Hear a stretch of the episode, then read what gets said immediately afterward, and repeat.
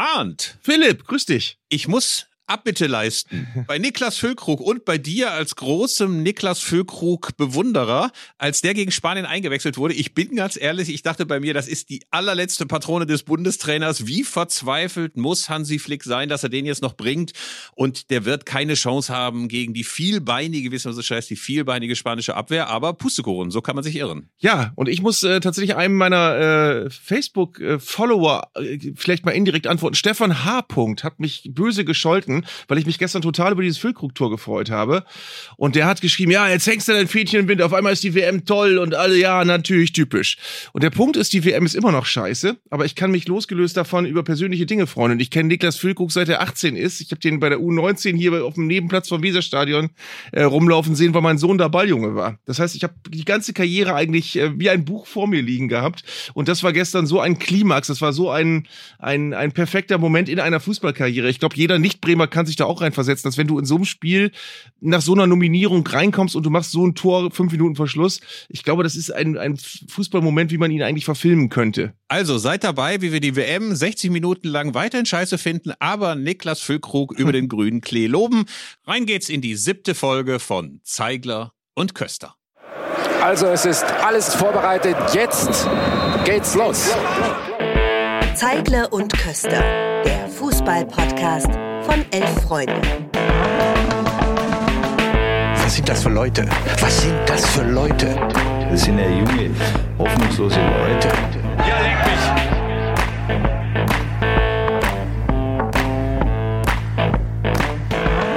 So, jetzt.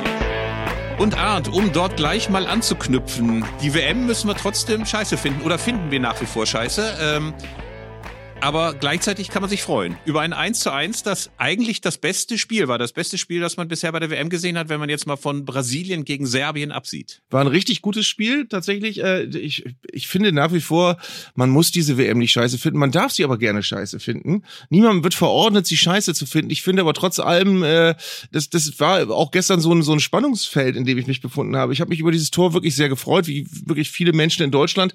Aber es hat sich eben nicht so gut angefühlt wie die Tore bei zurückliegenden zurückliegenden WMs, über die man sich gefreut hat, weil man eben ganz viel anderen Mist äh, quasi mitgebucht hat bei dieser WM. Ähm, und deswegen, meine Haltung zu dieser WM ändert sich nicht dadurch, dass ich mich über ein Tor von Niklas Füllkrug freue, aber ähm, über das möchte ich mich trotzdem äh, freuen, weil es eben eine zwischenmenschliche Sache ist. Also ich finde einfach, es ist ein schönes Thema. Ähm, äh, du, du kannst jemandem den maximal sportlichen, persönlichen Erfolg wünschen, auch wenn er bei dieser WM spielt. Und wir werden uns noch ausgiebig freuen, werden aber vorher ganz kurz mal ein kleines bisschen die Uhr zurückdrehen und den Tag davor rekapitulieren.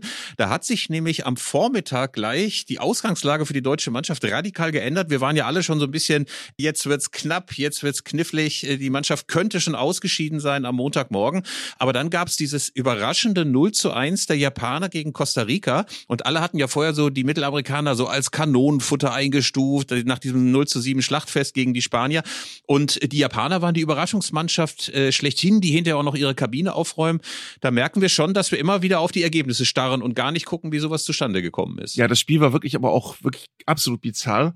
Ähm, ich möchte Günther Netzer zitieren, der bei einem ähnlichen Spiel einer deutschen Mannschaft gegen irgendeinen völlig unbedarften Gegner, ich glaube, es war damals Schottland unter Berti Vogts, zur Halbzeit völlig entgeistert gesagt hat, diese können wirklich überhaupt nichts. Und so hast du über Costa Rica auch das ganze Spiel gedacht. Das war wirklich ein, eine völlig hilflose Mannschaft. Aber die Japaner, äh, ich weiß auch nicht, was die für einen Auftrag hatten. Also die haben äh, haushoch überlegen gespielt, haben aber, glaube ich, auch nur dreimal aufs Tor geschossen. Ähm, und Costa Rica gefühlt mit dem einzigen Torschuss, den sie in zwei Spielen bislang hatten, so nennenswert jedenfalls, haben sie das Siegtor geschossen. Das war ein seltsames Spiel, auch gerade wenn man, wenn man äh, im Kopf hatte, wie Japan gegen Deutschland gespielt hat. Ähm, das war völlig, völlig unabsehbar. Du hast auch äh, der, der Kommentatorin angehört, die hat das ganze Spiel auch völlig zu Recht gesagt. Irgendwann schießen die Japaner ein Tor und Costa Rica, die äh, sind hilflos. Und die waren auch hilflos und gewinnen das Spiel trotzdem. Ähm, und das hat natürlich, glaube ich, der deutschen Mannschaft vor dem Spiel gegen Spanien sehr geholfen, dass sie eben nicht gewinnen mussten. Wenn Japan gewonnen hätte, wären sie jetzt äh, so gut wie draußen. Jetzt sind sie, äh, haben sie eine ganz äh, reelle Chance weiterzukommen. Das hat natürlich die, wie du sagen würdest, Statik dieses Spiels sehr verändert. Das würde ich sagen. Ich glaube, die Statik, das habe ich letztes Mal beim Häuslebau 1998 gesagt. Aber tatsächlich war von der Zielstrebigkeit der Japaner, so die man so in der letzten Viertelstunde gegen Deutschland gesehen hatte, überhaupt nichts mehr zu sehen. Chancen vergurkt, als hätten sich die Japaner ein Beispiel an den Deutschen genommen. Äh, und gleichzeitig Costa Rica, die konnten ihr Glück ja kaum fassen. Das fand ich einen sehr, sehr schönen Moment eigentlich dieser Weltmeisterschaft, dass dann dieses Glückstor reingezirkelt aus äh, 16 Metern äh, für die Costa Ricaner dann fiel und die konnten selber gar nicht glauben, was ihnen da geschieht. Mhm. Also ähm, das ist ein bisschen so wie Chico aus Dortmund mit seinem Lottogewinn, ne? Ja. Also man hat nichts geleistet, außer irgendwie so eine Kombi-Wette abgeschlossen und dann zack, plötzlich neun Millionen oder 1-0 gegen Japan. Und bei den Japanern war es ein bisschen so wie so eine Katze, die im Garten spielt mit so einer Maus, die sie noch nicht töten wollen, mit der sie aber so ein bisschen rumspielen und sie wissen ganz genau, ich hab die Maus, ich hab die Maus, kein Problem.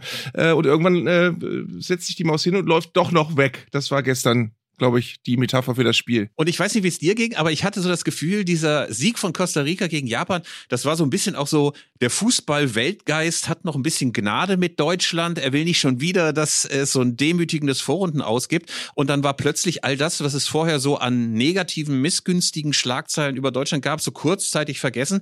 Es war nämlich so, dass äh, viele Schlagzeilen es gab vor dem Spiel und unter anderem so ein paar Diskussionen, beispielsweise eine Boulevardschlagzeile, ist Hansi Flick zu nett? Mhm. Und äh, ich weiß nicht, wie es dir ging. Ich dachte mir so, das ist so die Sehnsucht nach dem Schleifer, nach dem Typen, der abends noch mit einer Reitgerte durchs Mannschaftsheim marschiert und jeden irgendwie vom Flur prügelt, der nicht die Bettruhe um 21 Uhr einhält. Also das sind so überkommene Vorstellungen ne? vom, vom alten, strengen äh, Zuchtmeister, keine Ahnung, von Klassifizierung Uwe Klimaszewski oder, oder Helmut Schön oder anderen. Oder Rolf Schafstall. Mir ist das neulich aufgefallen, tatsächlich zum ersten Mal, als es um irgendeine Trainerdiskussion ging, dass wir das wirklich unmerklich äh, aus den Augen verloren haben. Dieses, äh, die Mannschaft braucht jetzt einen harten Hund. Das gibt es gar nicht mehr. Das war früher gang und gäbe, wenn du das Gefühl, hast, äh, das Gefühl hattest, irgendeine Mannschaft underperformt, dann war immer klar, nee, jetzt brauchen die mal einen harten Hund, der dir mal so richtig zeigt, äh, wo der Hammer hängt. Ähm, ich glaube, das ist mittlerweile kaum merklich aus unserem Bewusstsein verschwunden, dass es ganz gut sein könnte, der Mannschaft einfach mal irgendeinen Schleifer hinzustellen. Das hast du kaum noch. Du willst jetzt ja immer den analytischen, jungen, frischen Trainer, der neue Ideen hat und aus der Mannschaft ganz andere Dinge rausholt. Befördert wurde ja diese ganze Diskussion auch ein bisschen dadurch, dass zumindest wenn man dem Boulevard glauben möchte, in diesen Tagen vor dem Spiel den Spielern ihre Frauen zugeführt wurden, die ja in einem Hotel ein paar Kilometer entfernt logieren, zumindest ein Teil derer, die jetzt dann schon zur Vorrunde angereist sind. Und dann lasen wir in der Bildzeitung so sinngemäß zwei Tage Amore, jetzt aber auch Tore. Ähm, und ich sag mal so, erst habe ich mich über den halb gelungenen Stabreim gefreut und dann dachte ich mir, eigentlich ist das auch eine ganz schön schmierige Altmännerfantasie, ne? Also so, äh, jetzt haben sie zwar nichts geleistet, aber jetzt werden ihnen die Frauen zugeführt, dass sie durch erotischen Verkehr mit ihren Lebensabschnittsgefährtinnen plötzlich wieder Kraft schöpfen und gerüstet sind für das Spiel gegen Spanien. Das ist schon, naja, ich will nicht sagen frauenfeindlich, aber schon auch eine sehr, sehr 70er bis 80er Jahre Perspektive, finde ich. Gab es nicht 1974 so einen Skandal um die holländische Mannschaft, denen tatsächlich Frauen zugeführt wurden, aber das waren dann nicht die eigenen und die waren dann irgendwie im, äh, im WM-Quartier und das war sogar oft, das war offen, das war überhaupt kein Geheimnis. Ähm, jetzt in diesem Fall ist es so, der kleine Denkfehler dabei ist, ich glaube, in den meisten Fällen sind gar nicht die Frauen gekommen, sondern ganze Familien, also auch mit Kindern. Das würde dann diese Schlagzeile schon mal etwas aushöhlen, weil ähm, ich, ich finde es auch, wie du sagst, es ist, es ist merkwürdig, dass äh, dann immer sofort davon ausgegangen wird, sobald irgendwie irgendeine Familie sich sehen kann, wird erstmal losgeknattert. Ähm, das, das, aber es ist, ist eigentlich, eigentlich eine schöne ja, Vorstellung, so. schöne Vorstellung, aber ich glaube, sie, sie ist äh, sehr boulevardesk. Wahrscheinlich äh, gab es dann eher großes Gewirr im Hotel, weil noch ein paar Zustellbetten für die Kinder organisiert werden mussten in den Zimmern der jeweiligen Spieler.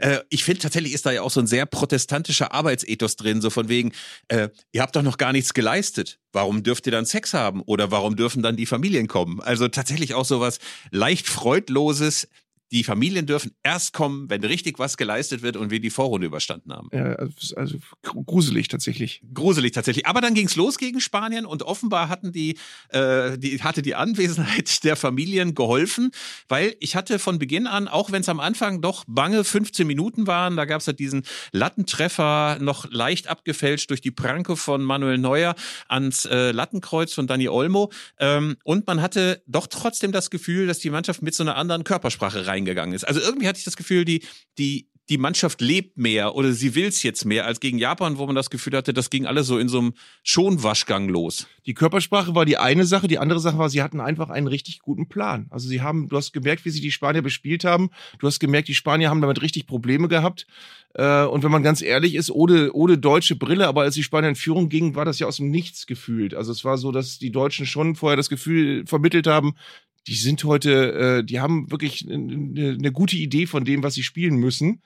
Ähm, äh, haben, haben die Spanier sehr beschäftigt. Die Spanier äh, andersrum hatten ganz oft in meinen Augen hinten Situationen, wo das Gefühl hat, also irgendwann geht das schief, äh, was die da hinten rumspielen.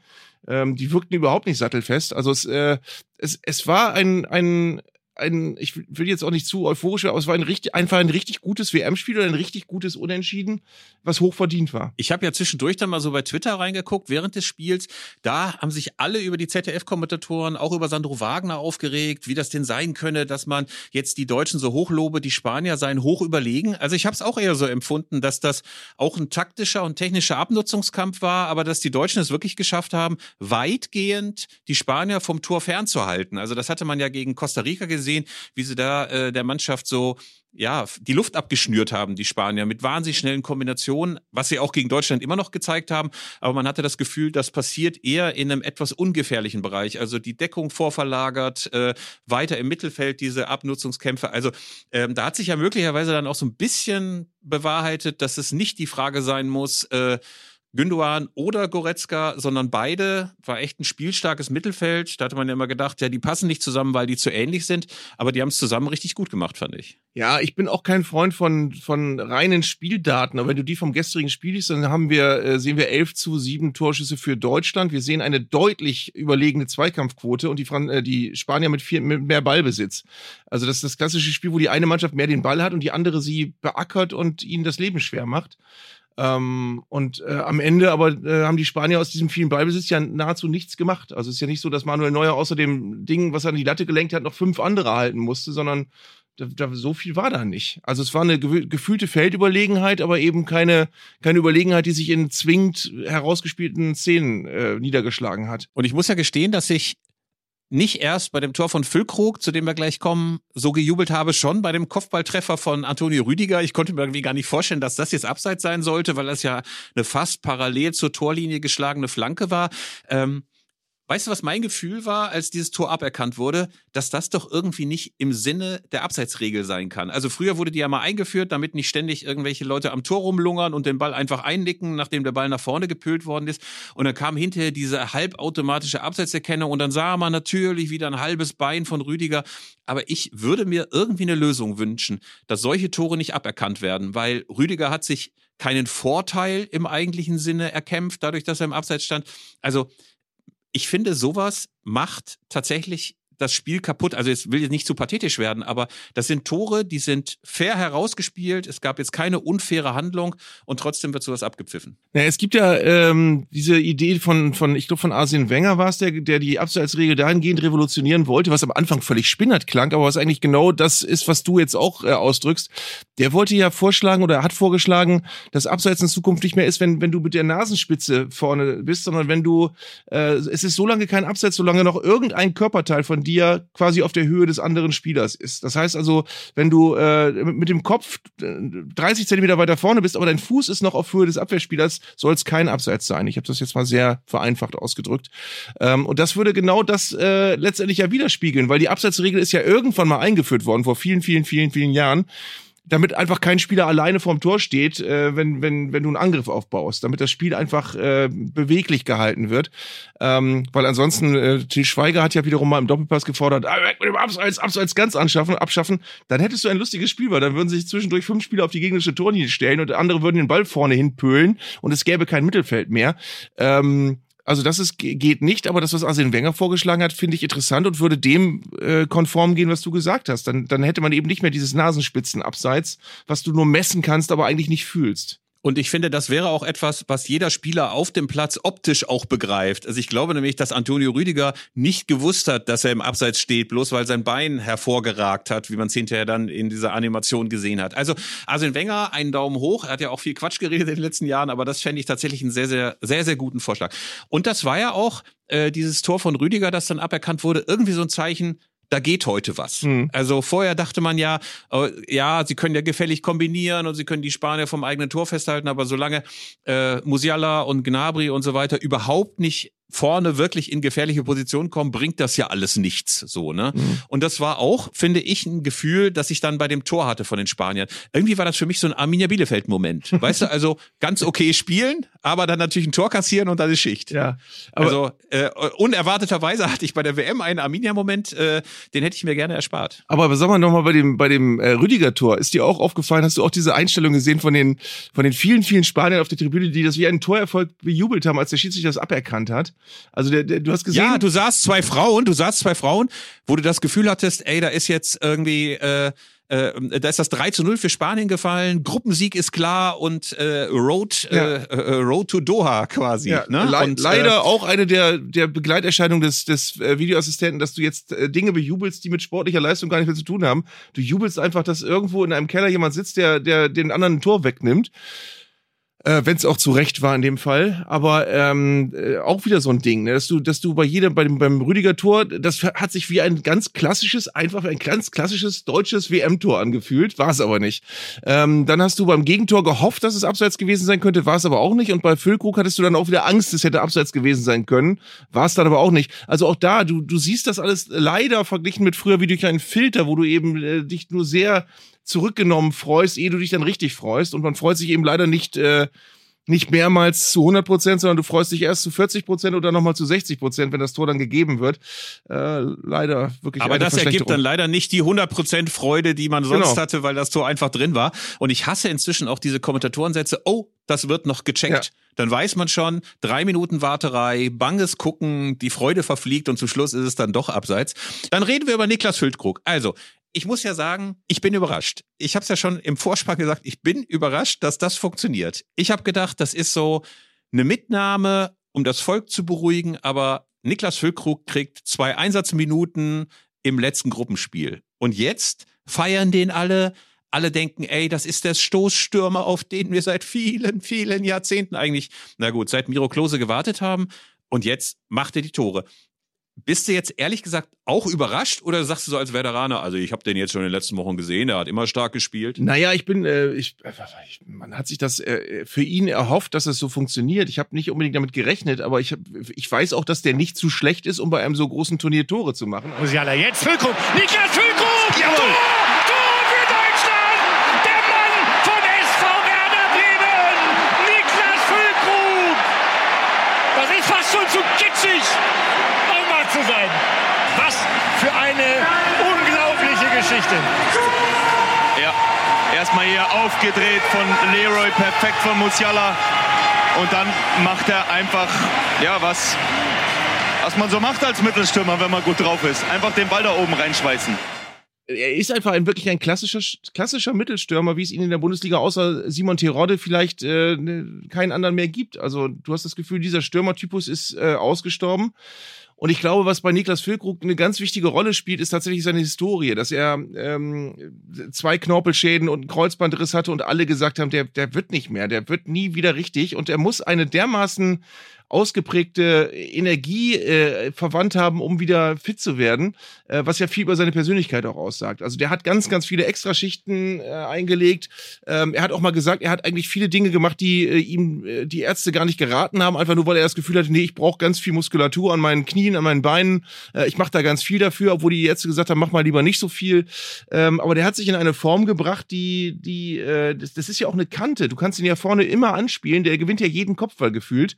Ähm, der legt jeden Ball ab. Also es ist ein Stürmer, den du dir nicht nur wünschst, weil er vorne Dinger reinhaut, sondern auch, weil er ganz viel ackert.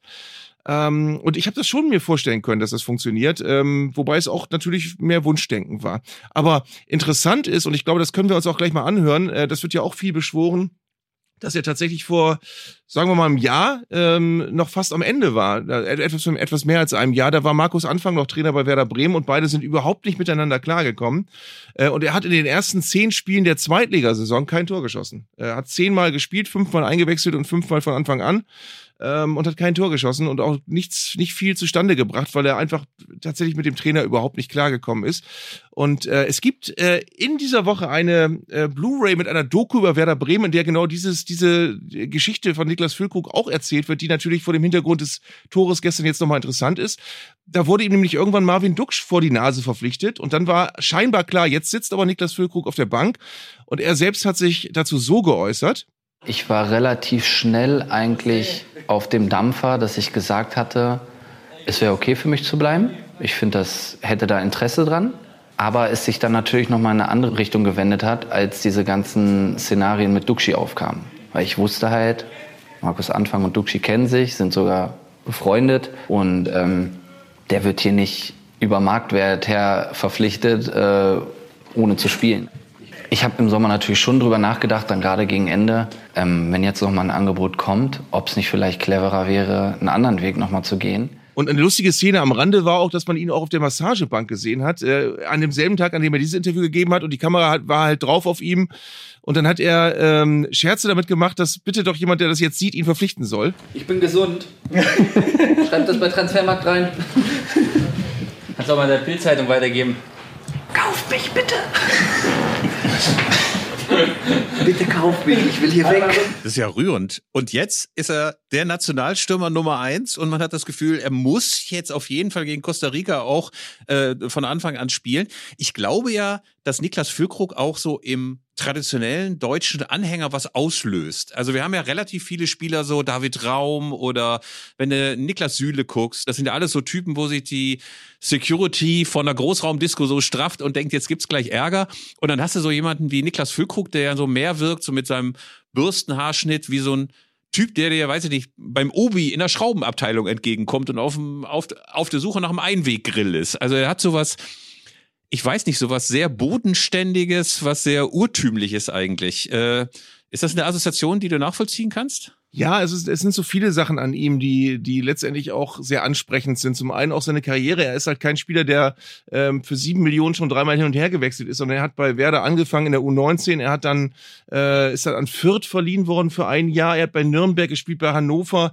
Ähm, es gab, glaube ich, mal diese Phase ähm, vor seinen schweren Verletzungen, wo er bei manchen Gladbach im Gespräch war und die wollten, glaube ich, sogar 18 Millionen zahlen und Hannover hat abgelehnt. Das waren Zeiten, als das Hannover noch abgelehnt hat. Ne? ja, da war ja, da war ja auch, da war ja auch an der Schwelle zur Nationalelf aber ähm, danach kam halt wirklich noch ein Knorpelschaden und, und ein Kreuzbandriss meines Wissens. Ähm, und dann ist er zu Werder gewechselt in der Phase, als Werder eigentlich auch keine, keine, keine gute Adresse war und ähm, er hat sich dann da sofort verletzt. Also die ganze Karriere ist einfach äh, ein, ein Zeichen der Willensstärke, dass er sich da durchgesetzt hat, bis zu einem Moment, wo er dann bei einer WM für Deutschland ein Tor gegen Spanien schießt. Ähm, ich kenne übrigens jemanden, bei dem er äh, kurz vor, vor der WM sein Auto abgeholt hat, sein neues. Und äh, der hat mir erzählt, ey, der Füllkrug, der kam hier an, der, der, der, war so, der war so gerührt, dass alle an dem Auto gearbeitet haben hier in der Werkstatt. Und der hat gesagt, oh, ich würde am liebsten jedem jetzt persönlich danken. Und dann ist er rumgelaufen und jedem die Hand gegeben und gesagt, danke, dass du an meinem Auto gearbeitet hast. Freut mich total, dass ich das jetzt abholen kann. Also es ist auch so eine gewisse äh, gewisse Demut, die er, die er einfach hat, auch äh, in Anführungsstrichen normalen Menschen gegenüber. Also er ist, er ist äh, ein sehr normaler Typ im besten Sinne des Wortes. Und ich fand ja auch schön, äh, in seinem Wikipedia-Artikel stand, dass er sich mit Eye of the Tiger motiviert. Also ich hätte jetzt auch nicht erwartet, dass er Charles und Eddie, Would I Lie to You oder sowas äh, als Motivationssong nimmt, aber ausgerechnet quasi der Motivationssong schlechthin, wo man irgendwie Rocky boxend durch den äh, durch den Kanal schwimmen sieht und äh, also er hat sowas wirklich angenehm Bodenständiges und ich glaube, jeder hat sich für ihn gefreut. Ich fand übrigens auch sehr, sehr super, dass er keinen Quatsch gemacht hat, kein Herzchen geformt, er hat keine Babywiege gemacht, als er gejubelt hat, sondern man hat einfach gemerkt, ey, wie großartig, dass ich hier bin, wie mhm. großartig, dass ich dieses Tor gemacht habe. Ich freue mich einfach nur. Das war sehr ungekünstelt und sehr angenehm. Auch die Interviews nach dem Spiel waren gut. Also äh, auch da hat er, hat er, hat er sehr, sehr bescheiden gewirkt, gesagt, ja Leute, aber es war trotzdem jetzt erstmal nur ein Unentschieden. Ich, schön, dass ich das Tor gemacht habe, aber und das wirkte nicht kokettierend, sondern es wirkte so, der ist einfach so, der tickt einfach so. Und er hat hinterher dann auch ja vor den Kameras gesagt, äh, man solle doch jetzt mal nicht durchdrehen, aber wir können hoffen, dass im letzten Spiel alles gut ausgeht. Wir wollten unbedingt dieses Spiel ziehen. Das war fürs Gefühl sehr wichtig. Wir haben aber auch noch Luft nach oben. Das klang alles sehr, sehr bodenständig. Die Frage ist jetzt, und da müssen wir natürlich jetzt auf den letzten Spieltag am Donnerstag blicken. Es hat sich schon alles, sagen wir mal, entspannt, ne? Also wir müssen ja eigentlich nur, wir müssen oder Deutschland muss eigentlich nur gewinnen gegen Costa Rica, möglichst mit zwei Toren und dann geht's tatsächlich weiter. Und ähm, das hätten wir alle nicht gedacht, äh, so nach dem Spiel gegen Japan. Da hatte man das Gefühl, Jetzt geht's demnächst in die Aussegnungshalle und dann fahren alle zurück, weil das war wieder nichts mit der WM. Ja, äh, da, da bin ich wieder bei meiner ganz altmodischen Ansicht, es ist Sport. Und wenn sie es jetzt nicht schaffen, dann haben sie die Runde der letzten 16 sowas von absolut nicht verdient. Ähm, ich, ich halte sie aber für stark genug, um gegen Costa Rica glatt zu gewinnen. Und dann haben sie es einfach äh, sehr wohl verdient, wenn sie aus der schwierigen Situation rausgekommen sind und dann gegen Spanien und gegen Costa Rica die Resultate liefern, die sie brauchen ähm, dann, dann war das wieder die typische deutsche äh, Turniermannschaftsmentalität und dann weiß ich immer noch nicht, ob es dann viel, viel weiter geht. Eventuell ist dann im Achtelfinale Schluss, aber es ist dann wieder trotzdem alles möglich. Also es ist, es ist alles möglich. Du kannst dann eine deutsche Mannschaft hier haben, die im Halbfinale steht und äh, wo du denkst, ja, es sind wieder die Deutschen, von denen Gary Lineker geredet hat. Von der Aufstellung her heißt es jetzt natürlich, Niklas Füllkrug muss unbedingt vorne rein. Würde bedeuten, dass beispielsweise jemand wie, keine Ahnung, Thomas Müller oder Serge Gnabry oder sonst wer raus müsste. Ähm, hinten wäre die Frage, ob man doch wieder auf Nico Schlotterbeck setzt. Der war ja äh, nach dem Spiel gegen Japan so die Persona non grata, weil der ja neben seinem Gegenspieler brav hergelaufen ist und dem noch so die Zügel gehalten hat, als er da 2-1 gemacht hat. Ähm, aber Schlotterbeck, den muss man ja doch mal ein bisschen loben für seine Nervenstärke, weil wir erinnern uns, äh, kurz vor Schluss eine Monstergrätsche im Strafraum, wenn man sich noch überlegt, dass der Mann zahlreiche Elfmeter verursacht hat, äh, die knifflige Situation selber verursacht hatte und dann diese hochriskante Grätsche auspackte. Das hatte, äh, Sandro Wagner hat es genannt, äh, dazu bräuchte man Cochones. Und selbst wenn wir mal von dieser komischen Eierfixierung deutscher Kommentatoren weggehen, ähm, hatte man doch zumindest das Gefühl, ähm, da braucht es viel Mut, ne? Und da brauchte es quasi so eine Art, na, jetzt ist auch alles egal, Stimmung. Mhm. Ja, ich finde ja, man muss dann immer trennen äh, zwischen einer sehr schlechten Aktion, die er gegen Japan hatte, und dem äh, generellen Verteufeln eines Spielers. Und äh, also das ist das ist ein geiler Verteidiger. Der hat bei Freiburg äh, war das ein Gigant und bei Borussia Dortmund hat er sich sofort eingefügt in eine in eine auch gut besetzte Mannschaft. Also das ist das das ist ja kein schlechterer Spieler, weil er diesen einen Fehler gemacht hat oder diese eine sehr ungünstige günstige Aktion hatte.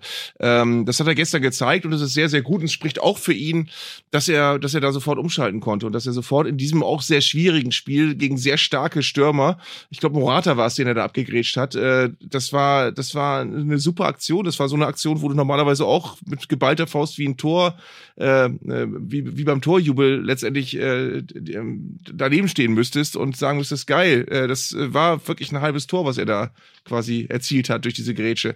Also es ist, ähm, ich, ich finde einfach, wir sollten nicht so, so schnell sein. Also auch mit, äh, mit Niklas Füllkrug, das geht alles ein bisschen sehr schnell im Moment gerade. Ich freue mich für ihn, aber ich äh, kann mir auch gut vorstellen, dass er beim nächsten Mal gegen äh, Costa Rica nicht zwingend von Anfang an spielt, ähm, weil er natürlich eben auch in dieser Rolle, er kann spät reingeworfen werden und erst dann sofort da, ist er natürlich auch bärenstark. Also ich würde jetzt nicht darauf schwören, dass äh, da ein ganz, ganz großer Systemwechsel kommt, nur damit man Niklas Füllkrug jetzt die, den Startelf-Einsatz garantieren kann.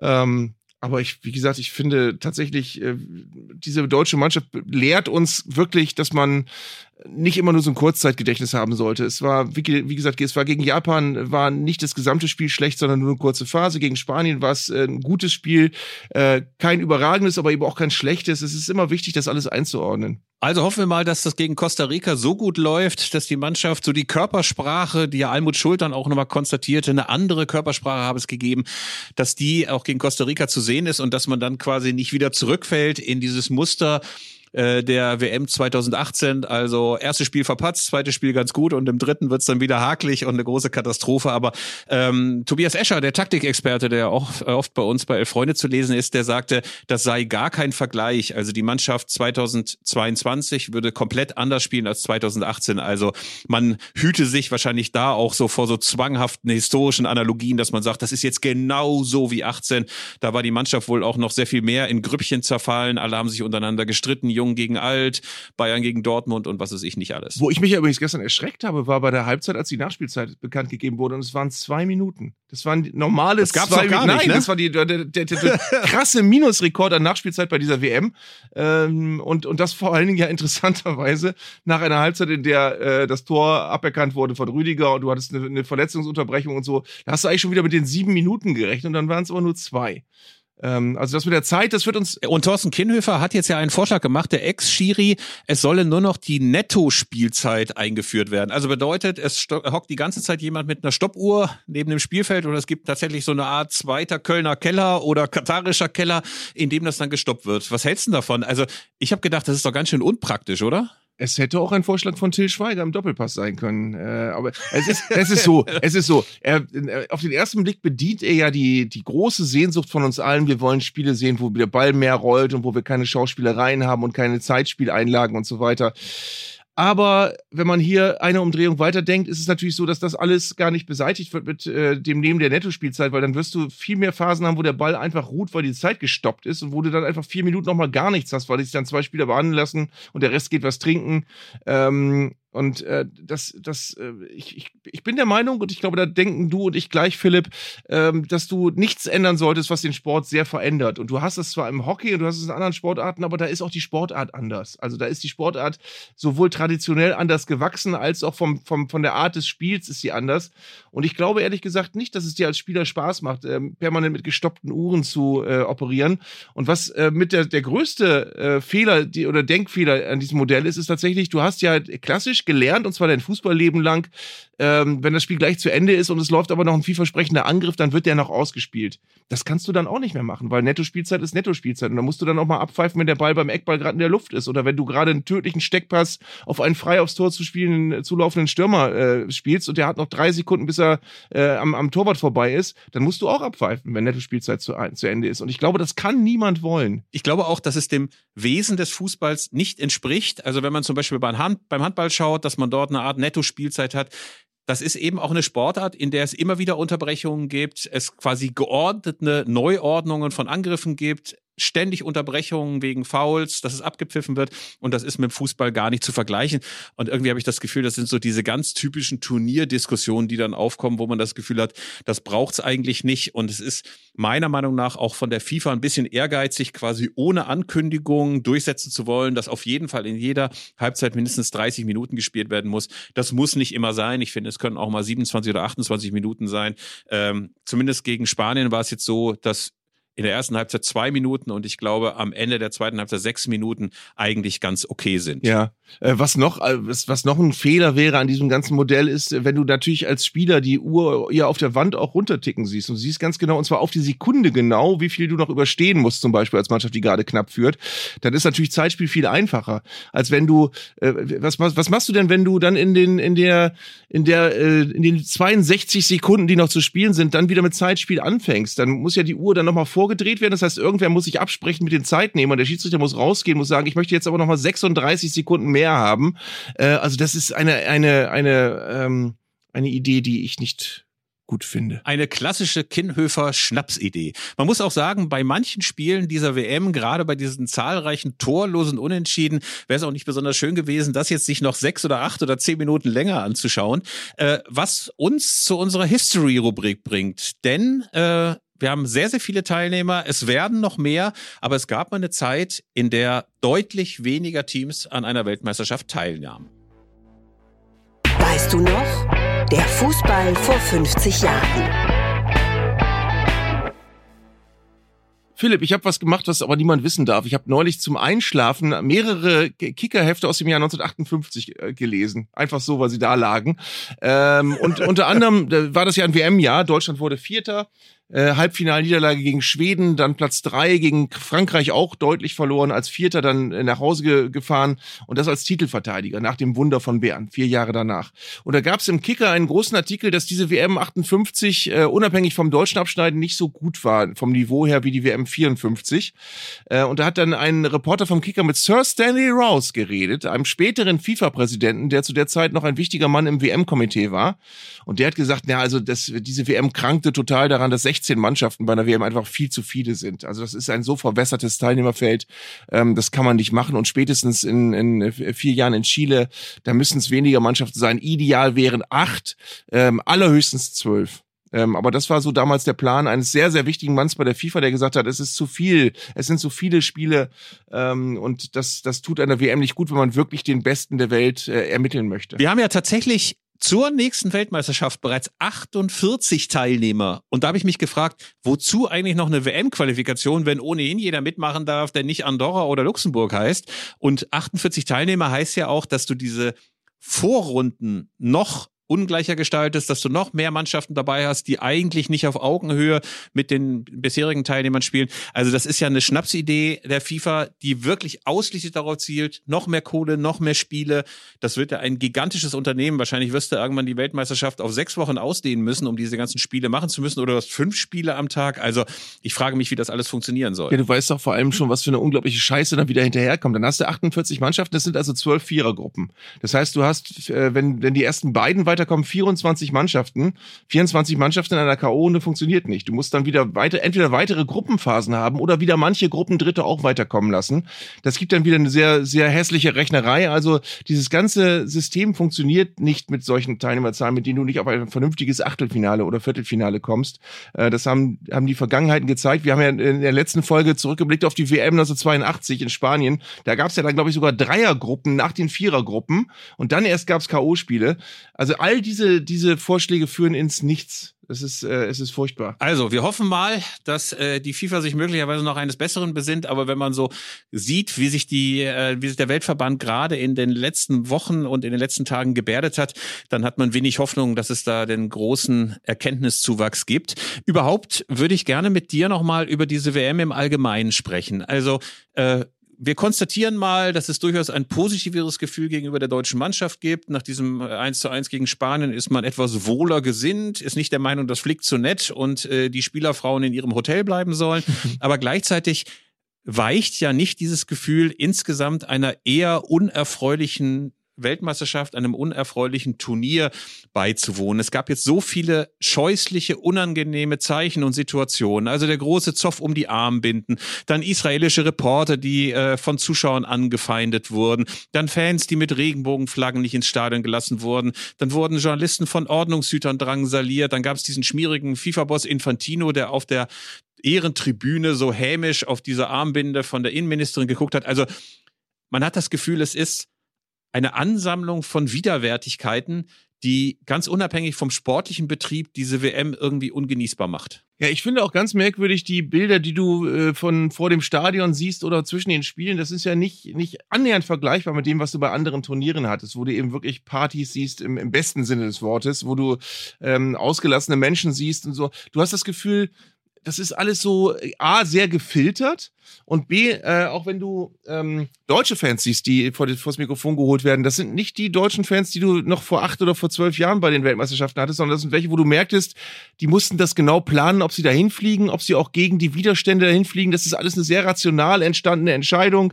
Also das ist nicht wie 1990, wir setzen uns mal eben in, unseren, in unsere Ente und, und düsen über den Brenner nach Italien und gucken uns drei Spiele an, sondern das ist wirklich... Ähm, eine ja eine sehr sterile äh, WM von von Dingen, die gerade noch so zugelassen werden und wo wir alle nicht so genau wissen, welche Bilder hätte es denn eigentlich gegeben, wenn da ein bisschen weniger reglementiert worden wäre. Und es fehlt tatsächlich auch der Austausch zwischen einheimischer Fußballkultur und den Gästen.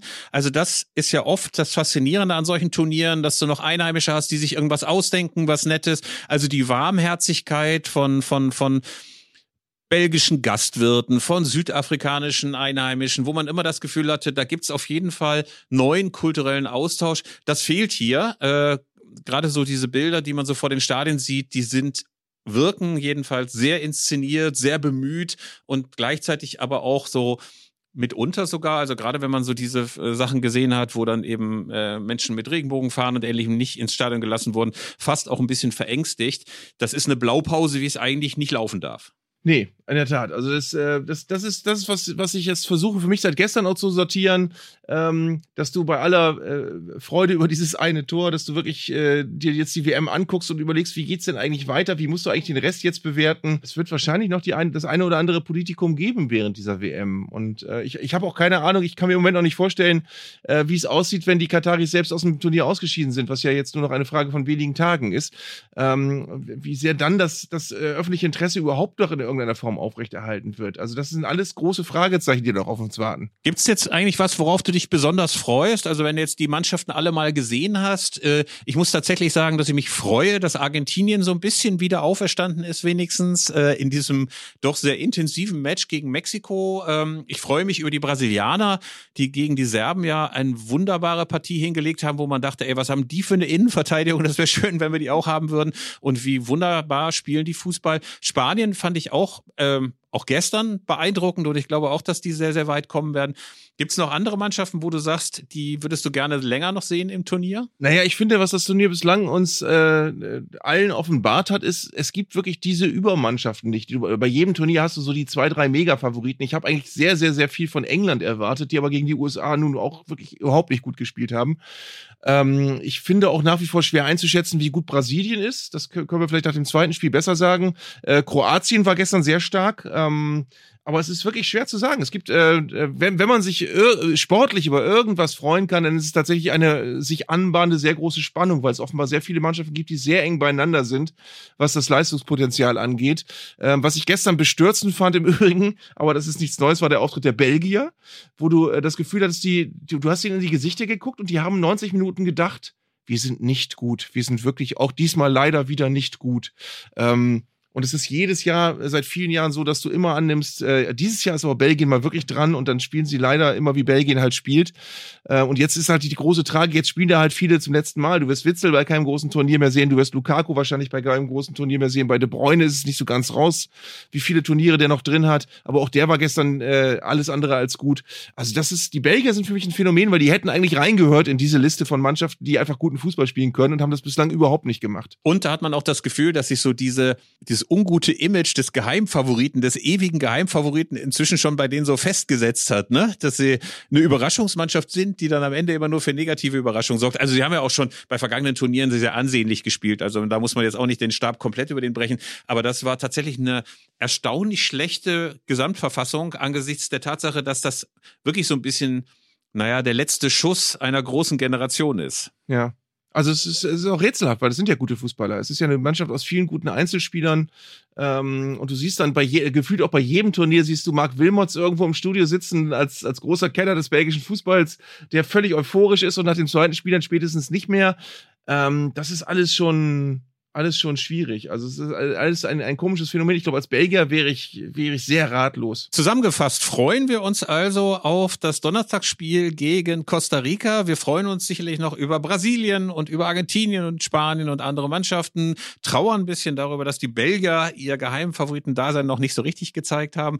Und wollen natürlich trotz allem auch all denen, die sagen, diese vier Wochen WM, die lasse ich mal einfach regungslos an mir vorbeiziehen, nach wie vor die Spiele empfehlen, die abseits des großen WM-Trubels stattfinden. Bis hoch zur vierten Liga wird ja gespielt. Und es gab eine Zuschrift, lieber Arndt, ja. die anklagend war. Ja. Äh, und zwar hat der langjährige BFC Dynamo-Anhänger und Fananwalt, also hat schon viele Fans aus kniffligen Situationen vor Gericht rausgepaukt, René Lau uns geschrieben. Das kann ich mir aber nicht vorstellen, dass BFC Dynamo-Fans in knifflige Situationen geraten sind. Das willst du damit ja wohl nicht Nein, gerade BFC Dynamo-Fans sind ja auch nochmal für den Friedensnobelpreis vorgeschlagen worden, mehrfach leider leer ausgegangen.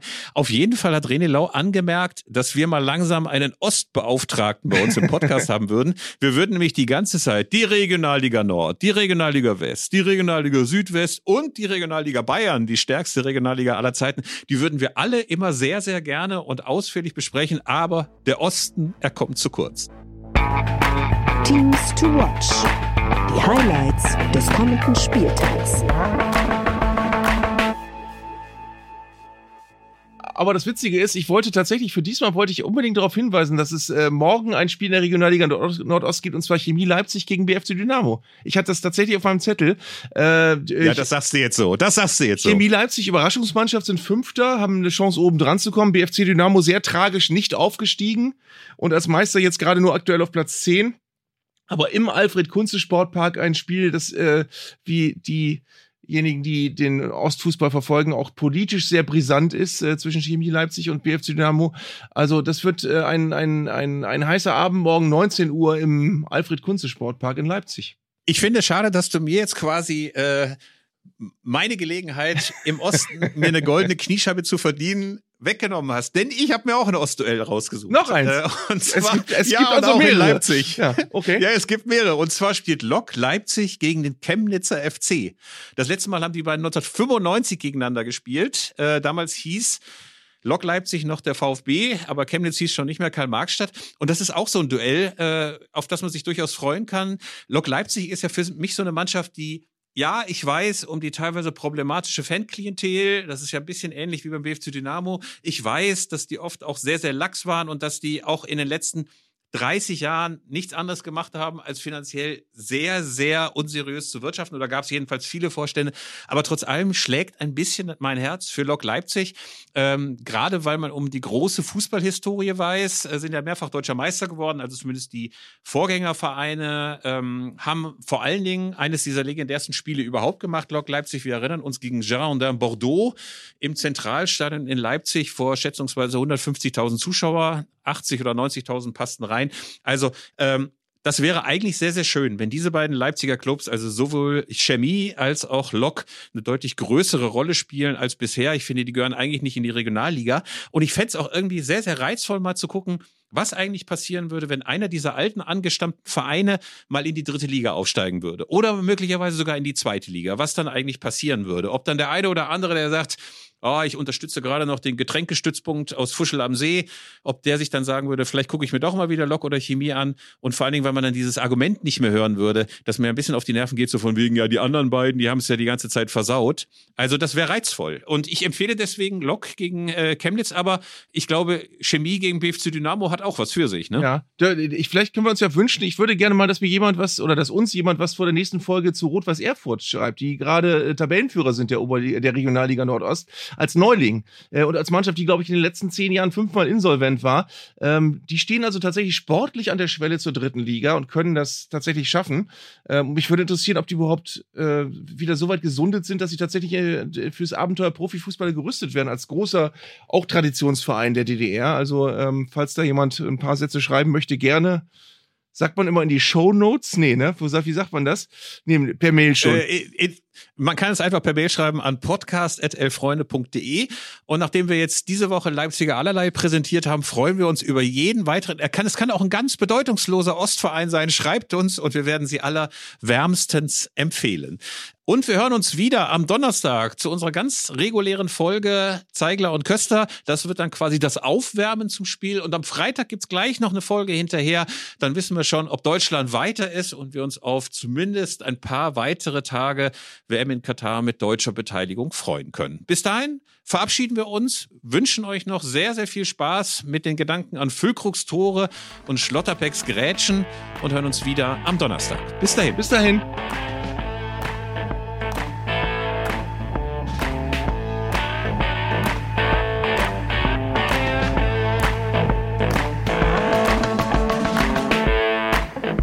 Das war Zeigler und Köster, Fußball-Podcast von Elf Freunde. Ihr hörtet eine Produktion im Auftrag der Audio Alliance. Koordiniert hat diese Folge der Kollege Tim Pommerenke. Die Aufnahmeleitung besorgte Jörg Groß-Kraumbach und Sprecherin war Julia Riedhammer. Für das Design des Podcasts war Lukas Niehaus verantwortlich. Die Öffentlichkeitsarbeit lag in den vertrauensvollen Händen von Franziska Schmidt und die Podcasts bei Elf Freunde werden von Luis Richter koordiniert. Am Mikrofon saßen bei Köster und Zeigler, wenig überraschend, Philipp Köster und Arndt Zeigler.